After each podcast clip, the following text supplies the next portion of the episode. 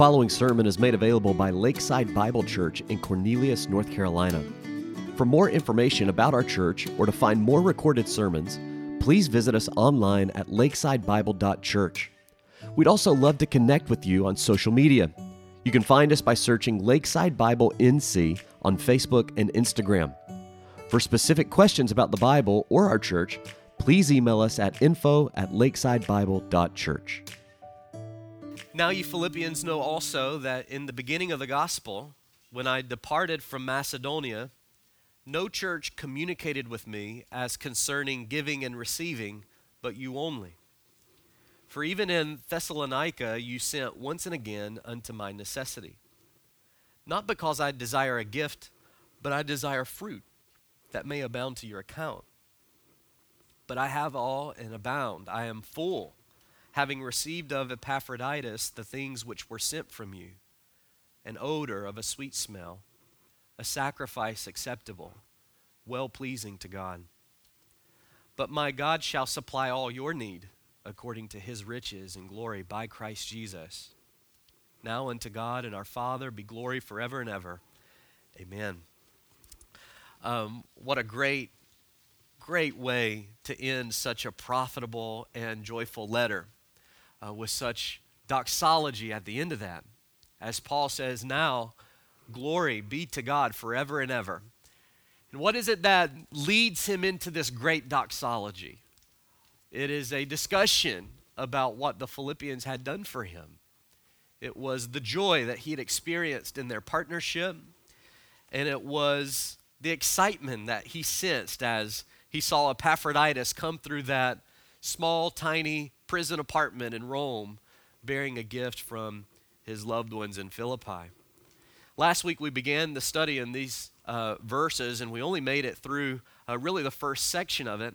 And today we're going to finish in verses 18 and 19. To help my study, and maybe even perhaps to help your study of this particular passage, I've really just had three headings, each just a single word. We got to the first word last week, which was share.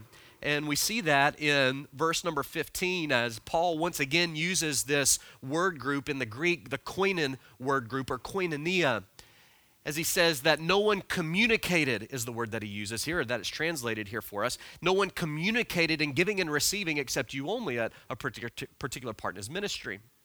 The word there is fellowship, partnership in, sharing in. And as we begin to understand the context of chapter 4, this part of chapter 4, we see that what Paul is referring to is the sharing in material resources that the Philippians had shared with the gospel ministry of Paul, but then what they had also had a share in, in the benefits and the fruitfulness of the gospel. And so we see in these headings, the first one is share. And then we get to this second heading in our study today, which comes to us from verse 18. And here's the word that we find sacrifice. Sacrifice. Look with me at verse 18 again. Paul says, I have all and abound. I am fully supplied, he says, having received of Epaphroditus the things which were sent from you an odor of a sweet smell, a sacrifice acceptable, well pleasing to God. As Paul continues writing out his thank you note to the church here, we can sense again the joy and the excitement that he would have experienced having received this gift. Knowing that without the gift that was coming from other laborers in the ministry, without uh, the gifts that were coming from Philippi and perhaps other churches as well during this imprisonment, he wouldn't have even be able to have the basic needs of life, the basic needs of nourishment and food and, and warmth and clothing. All of that came by way of the giving of others. And he writes in this encouragement thank you note, and he says, I want you to know, Philippi, that I'm, I'm full. I have everything that I need. Because of you, I have been fully supplied as Epaphroditus has brought this gift on your behalf. But again, it wasn't the material gain and the gift that he joyed in the most. It was what the gift represented, which was the faithful worship of the Philippian church which is why in the second half of this verse, he says, I am full, I am, I'm excited, I am joyful having received this gift from you, because this gift is an odor of a sweet smell that is acceptable and it is pleasing to the Lord. Paul compared the giving of the Philippian church here to the sacrificial system of the Old Testament. And doing this, he tied their generosity directly to worship of God. In fact, the Old Testament routinely uses this analogy, the aroma of the burnt offering, as an analogy to God being satisfied and pleased by the worship of those who genuinely love and obey him. And it's not the first time that he's done this in the letter. In fact, flip back just a page over to chapter 2 and look with me at verse 17. Paul's done this once before. He says, Yea, and if I be offered upon the sacrifice and service of your faith, I joy and rejoice with you all. There, he's making a reference to the drink offering that would have been poured out. And he was essentially saying, if my suffering, if my work, if the issues that I'm facing is used faithfully by God as a drink offering that is pleasing to him, that uplifts an aroma to the Lord that pleases him and is acceptable to him, then I am willing to face whatever I need to face. And here again, he ties it back into their giving.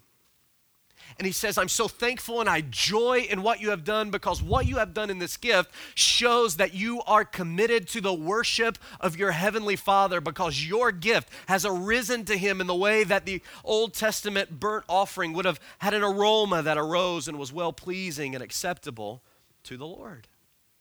Paul was saying that their gift was an act of worship. And truly, giving is foremost a matter of Christian worship. And worship is by nature sacrificial. Giving is foremost a matter of Christian worship, and worship is by nature sacrificial. To truly worship is to offer something to God that reflects His worth. The word liter- literally comes from an old English word, worth or worthship. In other words, the worship is the offering up of what we feel God is worthy of receiving from us. It is to ascribe a value to the thing that we are worshiping in that moment. How is it that you ascribe value to your Heavenly Father, to your Savior, Jesus Christ, and to the Holy Spirit and His work in your life? That's what our worship is. This term has been misused in modern Christianity. People try to box it up. They, they would describe worship as just a portion of a service when we would sing, and singing is just that it's just singing. It's a part of worship, it's not the totality of worship. Neither is a worship service the totality of worship. Worship is a response to how you view God. And it's not only a response that is done for an hour and a half on a Sunday morning, is a response that is demonstrated in your life 24 hours a day, seven days a week.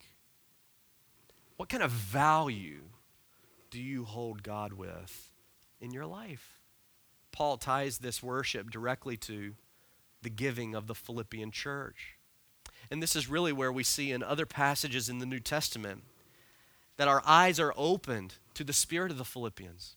Listen to this passage from 2 Corinthians chapter 8. Paul was encouraging the Corinthian church in their giving, and he uses the Philippians as his example. Here's what he says Moreover, brethren, we want you to know of the grace of God bestowed on the churches of Macedonia. How then a great trial of affliction, the abundance of their joy, and their deep poverty abounded unto the riches of their generosity. In other words, they had nothing, but they gave what they have. They were generous to give, even in the midst of poverty. For to their power I bear record, Paul writes. Yea, and beyond their power, they were willing of themselves, begging us earnestly that we would receive the gift and take upon us, here's that koinon word again, take upon us the fellowship, the sharing of, the partnership of the ministering to the saints. And then listen to how he closes it in verse 5. And this they did, not as we expected, but they first gave of their own selves to the Lord, and unto us by the will of God this first giving of themselves is not a reference to first in time, but first in priority. That the giving materially of the Philippian church to these other churches that were in need wasn't just a form of obligation or form of tradition, it was the overflow of how they had first in priority given everything of themselves to the Lord. They had first offered themselves to him. And as they had offered themselves and their whole being and their whole life, it didn't matter to them that they were in poverty. They were willing to give whatever they had in order to show their worship to the Lord, to ascribe this value to their Creator. They had taken what Paul had written to the Roman church in chapter 12 to heart. I beseech you, therefore, brethren, Paul wrote by the mercies of God that you present your bodies a living sacrifice, holy, acceptable unto God, which is your spiritual worship, he says. What is God worthy of receiving from you today? The simple answer to that is everything. Everything. God is not interested in your money, He's interested in you. He doesn't need your money, but He wants you. And as we offer ourselves, our whole being, our spirit, our worship to Him, the natural overflow of that is we will give whatever is necessary for us to give, however it is that the Lord leads us to give, in order that we can demonstrate our worship to Him. We can't look at this passage and consider it without seeing first the implication of sacrifice as the Bible teaches about our spirit of giving. For many of us, really, giving isn't much of a sacrifice. We have been so tremendously blessed that we are capable of really regularly giving, many of us, without it having too much of an effect on our lives. It doesn't really drastically affect the way that we live. But the Bible teaches that we are to be ready to give even when it's inconvenient and a great sacrifice to do so. In fact, many of us, even to my own shame, I make the statement, would do well to structure our budgets around our giving rather than around our wants and give whatever is left over. I wonder how many of us have ever actually structured a budget that way. Julie and I prayed about this this week, and really in a response to our study last week, and talking about how few times we've viewed our giving as anything but just another kind of category on the budget list every week or every month. But how many times have we sat down and thought, how much can I actually live on to have my needs met so that I can give as much as I can to the Lord, to His work? Very few of us do that. But Really, sacrifice is a huge part of giving, it's a huge part of the spirit of our giving. The Philippian church, as we've already seen, gave out of their poverty at times. And rather than use that as an excuse, they willingly sacrificed for the pleasure and the glory of God. Jesus taught this lesson to his disciples in Mark chapter 12 in a story that I'm sure you're familiar with. Here's what it says And he sat down opposite of the treasury and watched the people putting money into the offering box. Can you imagine that? That would be such a, a poor thing to do in Christian churches today, wouldn't it? Uh, we would hate for Jesus to do that to us. Uh, to, as we take up the offering in the service, what if I just kind of sat down and just watched every offering? Okay, Make sure how much did you give and how much did you give. Jesus is sitting across from the offering box. It was a box that many churches actually use today where they would, uh, instead of passing a plate, they would drop their money in a box and they would have a moment of worship and prayer there as they gave to the Lord. And that's exactly what Jesus is doing in Mark chapter 12. He's sitting and he's just watching people give. And it says, Many rich people put in large sums, great amounts of money. But a poor widow came and put in two small copper coins which make a penny. This penny wasn't even a day's wage, it was even just a portion of a day's wage. And he called his disciples to him and said to them, Truly I say to you, this poor widow has put in more than all those who are contributing to the offering box, for they all contributed out of their abundance. But she, out of her poverty, has put in everything that she had, all she had to live on. Jesus isn't instructing that when you come to church on Sunday, you're to give every, every penny in your bank account. That's not what he's instructing there. Please don't mistake what I'm saying. What he's saying is the value of what she gave, though it was so small in everyone else's mind, was great to him. Why? Because she gave out of sacrifice all of the people that were parading in front of the offering box that out of their wealth were giving large sums of money and maybe even even positively doing that and helpfully doing that. Jesus sees this poor widow come and he values the gift that she gave even though it was so small because she gave it in a spirit of worship in a worship that was by nature sacrificial. And he began to teach his disciples about it. He also instructed later that our hearts are to be set on spiritual things in order that our money might be given to God's work instead of our own wealth. Listen to what he said in Matthew chapter 6. Do not lay up for yourselves treasures on earth, where moth and rust doth destroy, and where thieves break in and steal.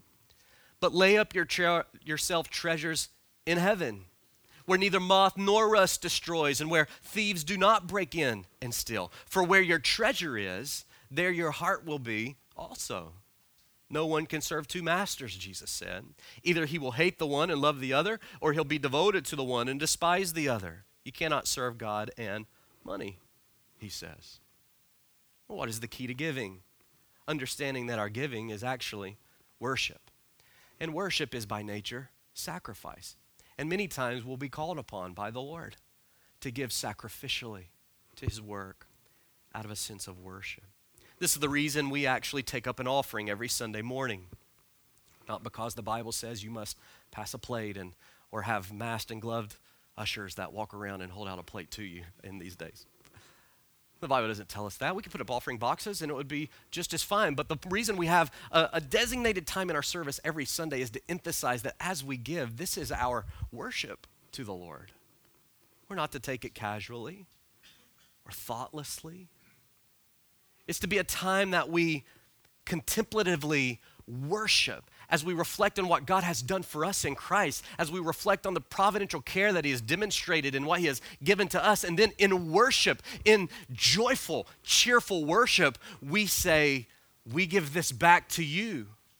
With the same spirit that we anticipate casting those crowns back at His feet in heaven, we give back to the Lord during this part of our service in worship. And it's there for a reason, that we might think on it in that way. Many of us probably give online. Julie and I, our habit um, many times is actually to give online, but the danger in that is that we lose the sense of worship in the service as we come and we reflect on what we're actually doing. And so when we look at verse 18, we see that this second heading there is sacrifice, it's worship. And he was commending the Philippian church on that. And then, thirdly and finally, is supply their share, their sacrifice, and their supply. Look with me at verse 19. I love this. But my God shall supply all of your need, Paul says. In verse 18, he said, God through you has supplied my need. I am fully supplied. I'm full. I'm overflowing now because of your gift. And now he's saying, But my God that has just supplied my need, he's going to supply your need. How? According to his riches in glory by Christ Jesus. Isn't that great? What an encouragement that when we come to the Lord, many times, even with that touch of fear in our minds, in our heart, and we, we want to give and we desire to sacrifice, not just in material things, but in our time and in our efforts and in our spirits, and we want to give back to the Lord in worship, but we have that tinge of fear that exists. And then we can be reminded of verse 19 that says, But my God will supply all of your need. Well, how's God going to supply all of your need? Because of his infinite riches in glory. And we can be encouraged and we can dispel that fear. After Paul expressed this gratitude, he issues a wonderful promise God will supply your need, every need, according to his infinite resources. But how could he say it with such certainty? Because he was a living testimony of the sustaining power of God. He had given everything up at one point for Christ. In fact, he's talked about that in this passage. Flip back to verse or chapter 3 and look with me at verse 7. Paul, after spending a few verses talking about everything that he had considered gain in his life, he gets to verse 7 and he says, But what things were gain to me, those I counted loss for Christ. Yea, doubtless I count all things but loss for the surpassing value of knowing Christ Jesus my Lord he says, For whom I have suffered the loss of all things, and do count them but dung, that I may win Christ and be found in him. What was Paul's spirit? He didn't have to worry. He was happy to give. He was happy to sacrifice. He was a living testimony of the great and infinite supply of God. He had literally given everything that at one point was the focus of his life. He had counted it all loss in order that he could pursue Christ. And he had learned that God always supplied him with the strength and the resources necessary to accomplish what is God's purposes for his life. And we studied about that in chapter 4 and verse 13, in that famous verse I can do all things through Christ who strengthens me. Christ has called us to give. How are we going to do that? Well, God will supply. He will supply the strength to endure whatever it is that He calls us to in life. Their gift was an example of God continuing to supply His need in prison. He could declare the blessing of the divine supply because he had experienced it firsthand. There's two ways I think that we can even acknowledge in this verse that God supplies all of our needs. The first way is through temporal supply temporal supply. Look at the beginning of verse 19 again. But my God shall supply all of your need according to his riches and glory. And we got to be careful to understand what this passage isn't saying. Contrary to the prosperity preachers of the day, God does not promise to supply us with everything that we want so long as we give a certain amount to any given church or ministry. That's not what he's saying. He's not saying that if you faithfully put in the offering plate every week, or if you send a check to this guy on TV and he sends the handkerchief back, or whatever it is, he's not saying that just because you give means that this whole list of things that you want in life is all of a sudden going to be provided. That's not the promise here. The promise is that he will supply all of your need. And we got to be careful here to remember, too, that the law of sowing and reaping still applies, even as believers sometimes we can just be poor stewards and not use very much wisdom. Get a little too excessive with the credit card and not be diligent to budget and run up a sea full of debt and then pray verse 19 Lord, supply all my need. Well, it's not that God hasn't been supplying your need, it's that you haven't been stewarding well his supply. And we can't expect that God would just erase every, everything that we've done and not allow us to face the consequences of that. That's not what this passage is saying. What's it saying? The promise is that those who follow him in faithful obedience will always have what they need in accordance with his divine purpose for their life. Could we look at Paul's life and say that he was receiving all that he needs? From our perspective, we would say, no way. He spent four years in prison for nothing. He hadn't done anything wrong. He's just awaiting a trial to appear before a man that historically we know to be one of the most hateful men in regards to Christianity, the Emperor Nero of Rome. We say, no, what Paul needs is to be able to get out of prison so he can continue his ministry. But Paul's already dealt with that in this, in this book. In very first chapter, he says, All of these things that have fallen out to me have been for the advancement of the gospel. What I need is for God to use my life, not to get out of prison. God supplied that need.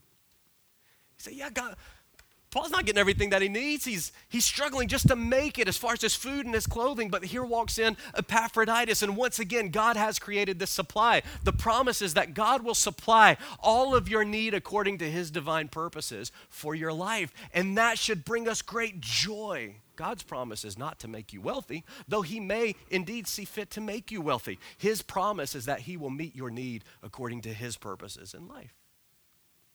Many Christians that don't faithfully give, as we have mentioned, neglect the command out of fear. But listen to these reassuring words that Jesus said on the Sermon on the Mount. Have you ever seen pictures of in Israel where people believe that Jesus actually preached this message? You can Google it after the service today and you'll see pictures, or um, uh, uh, many of you, I'm sure, have seen them before. It's really just a big open field where they think this might have happened. And there was a, a city kind of off in the distance that was way up on a hill so that Jesus might have used that as an illustration. A city that is on a hill cannot be hid. That was a part of this sermon. But you can imagine all of these people sitting around Jesus on this Sermon on the Mount. They're outside, plenty of object lessons for Jesus to use. And it's in the midst of this setting that Jesus says these words Therefore, I tell you, do not be anxious about your life, what you will eat or what you will drink, nor about your body, what you will put on. Is not life more than food, and body more than clothing? And then perhaps he sees some birds fly around and he says, Look at the birds of the air. They neither sow nor reap nor gather into barns, yet your heavenly Father feeds them. Are you not of more value than they? This is the creator and sustainer of everything. In his reassuring words, that's looking at creation, it says, Look how I provide for them. Are you not more valuable than them? Yes, to me, you are more valuable than them, Jesus says. And then he goes on. He says, And why are you or uh, excuse me, he says, are, are not you of more value than they? And which of you being anxious can add a single hour to his span of life? And why are you anxious about clothing? Consider the lilies of the field. If you come to my house, there are no lilies. It is all burnt, as the illustration goes on to say. Consider the lilies of the field, how they grow. They neither toil nor spin. Yet I tell you that even Solomon, in all of his glory was not arrayed like one of these. They're so beautiful when they blossom. But if God so clothes the grass of the field, which is here today, or in my case, six weeks ago, and tomorrow, which is today, is thrown into the oven, will he not more clothe you? Oh, you of little faith, he tags on there. Oh, you, that's really the heart of the matter, isn't it? Therefore, Jesus says, don't be anxious saying, What shall we eat, or what shall we drink, or what shall we wear? For the Gentiles seek all of these things, and your heavenly Father knows that you need them all. But seek first the kingdom of God and his righteousness, and all these things will be added to you. What's Jesus saying? I love you he's saying. I love you more than I even love the birds and the lilies of the field. I will care for you. Seek first my kingdom. Seek me first. Seek to please me. Seek to worship me. And all of these things that you need, I already know that you need them. I will supply them. How? According to my infinite resources, as Paul says, according to the riches of glory. And then we're reminded of Solomon's words in Proverbs 3. Honor the Lord, he says. Worship the Lord with thy substance and with the first fruits of your increase. Seek first the kingdom of God, essentially, Solomon's saying. So shall thy barns be filled with plenty, and thy presses shall burst out with new wine. The supply of God isn't limited to material provision either we get to verse 19, many of us, and all we really think about is material provision. That if I give to the Lord on Sunday, maybe my car won't break down this week, and maybe I'll get a bonus in the mail. Or we've all heard those stories about the guys that have given, you know, the Lord just laid it on my heart to give $342.62 in the offering this week. And wouldn't you believe it, when I got home, there was a check in the mail for $342.62. And we long for that, right? We, we give our tithe and we think, we go to the mailbox and we think, Lord, is this the day? Is this the day that you. Yeah, it's really a skewed perspective in it. The Lord's provision is not limited to material provision. Think about all the things that Paul has instructed this church on in the book of Philippians. What does the Lord supply us with? He supplies us with joy. He supplies us with endurance, which is a common thing. He supplies us with strength. He supplies us with humility when necessary. He supplies us with unity. He supplies us with peace. When you cast yourself on the one true God, you avail yourself to the infinite dispensary of his riches and of his power. And that's not limited to money. He will meet all your need according to his riches and glory. Well, that's the temporal supply, supply quickly. And finally, there's the eternal supply. Look at the last part of this verse, is so significant. He will supply according to his riches and glory. Three more words by Christ, Jesus. This is not just a temporal supply, it's an eternal supply. It's an eternal spiritual supply that comes through Jesus alone. He was looking beyond the temporal things of this life to the eternal blessings of heaven. Those blessings only come by way of Jesus. As God's Son, his death on the cross supplied our greatest need forgiveness of sin, salvation from the eternal wrath of God for all who come to him trusting in his sacrifice, believing in his resurrection, and following him as Lord will receive the unending supply of eternal life through Christ. Through Christ, we receive life. Through Christ, we can receive righteousness. Through Christ, we can receive forgiveness. We have everything that we need in Christ Jesus. Jesus explained it this way in Matthew 13. He said, The kingdom of heaven is like a treasure hidden in a field, which a man found and covered it up. Then, in his joy, he goes and sells all that he has and buys that field. And then he says, The kingdom of heaven is like a merchant in search of fine pearls, who, on finding the one pearl of great value, went and sold all that he had and he bought it. What's Jesus saying? That when you find the truth of Christ, you have all that you need in Christ. The treasure in the field is Christ. The pearl of great price is Christ. And just like Paul, when you come to understand the love that Christ has for you, that he has sacrificed himself for the sins of man, if you will just come to him, believing, casting yourself in faith on him, following him as Lord, what you receive is the treasure hidden in the field, the pearl of great price. And like Paul in Philippians 3, you can say, I counted all things but loss at that point for the surpassing value of knowing Christ Jesus. Jesus said that the only way to eternal life is through him. Plainly, he said it. I am the way. I am the truth. I am the life. No man comes to the Father but through me. Your giving won't gain you salvation, but Jesus' giving will. He gave himself. Why? For you for all who will come to him in faith, that will believe and follow him. And you can trust him today. We quoted the song a couple of weeks ago Great is thy faithfulness. I think it's fitting to do it again. All I have needed, thy hand has provided. Great is thy faithfulness, Lord, unto me. All I have needed, Jesus is truly all that you need. Then we get to verse 20, and we'll look at this in conclusion. Paul says, Now unto God and our Father be glory forever and ever. Amen. We'll conclude where Paul concludes. After contemplating the goodness of God, providing this gift from Philippi, he couldn't help but burst into a worshipful doxology.